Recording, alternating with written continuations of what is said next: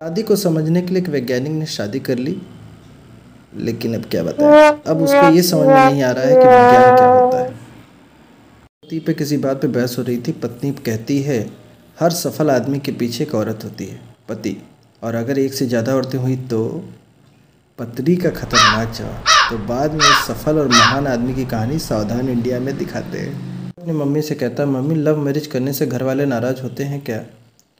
Mummy तू ज़रूर किसी चुड़ैल के चक्कर में होगा और यह सब तुझे उसी डायन ने कहा होगा। लड़कियाँ तो बस लड़के को फंसाने में लगी रहती हैं। जहाँ अच्छा लड़का देखा नहीं गई। बेटा, तू इनसे इनसे बच के रहना। ये बहुत मक्कार और कमीनी होती हैं और इनका तो ख़ानदान भी। बस मम्मी, बस। ऐसा कुछ नहीं है। वो तो पापा बता रहे थे कि आप दोनों की लव मैरिज हुई थी। पत्नी का कंजूस पति।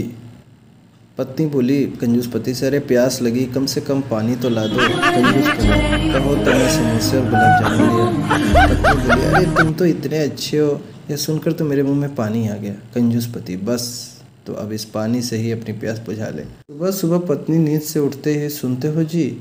पति बोले, पति बोला, बोलो। पत्नी बोली, मुझे सपना आया है कि आप मेरे लिए हीरो का हार लेकर आए हो। पति बोली, ठीक है। तो वापस सो जा और पहन ले। पति कहता है, तुमने मुझमें ऐसा क्या देखा कि तुम शादी के लिए तैयार हो गई थी? पत्नी, जी मैंने मेरी बालकनी से आपको एक दो बार कपड़े और बर्तन माजते देखा था। अपने पति से बोली, तुमने कभी मुझे सोना, हीरा या मोती गिफ्ट नहीं दिया? पति ने तुरंत एक मुट्ठी भर मिट्टी उठाकर पत्नी के हाथ में रख दिया। पत्नी बोली, ये क्या है? पति, मेरे देश की धरती सोना, उगले उगले हीरे, मोती मेरे देश की धरती। पत्नी एक ज़ोर का थप्पड़ गाल पे जड़ दिया और बोली ये देश है वीर जवानों का, अलबेलों का, मस्तानों का। अपनी पत्नी को हिडन फोल्डर्स को कैसे देखते हैं? फ़ोन पर उसे सिखा रहा था। पत्नी बोली पति बोला, माय कंप्यूटर पे क्लिक करें। पत्नी ने कहा हाँ किया। पति बोला, अब डी ड्राइव पे क्लिक करें। पत्नी बोली हाँ किया। पति बोला, अब देख, ऊपर क्या दिख रहा है? पत्नी बोली, पंखा।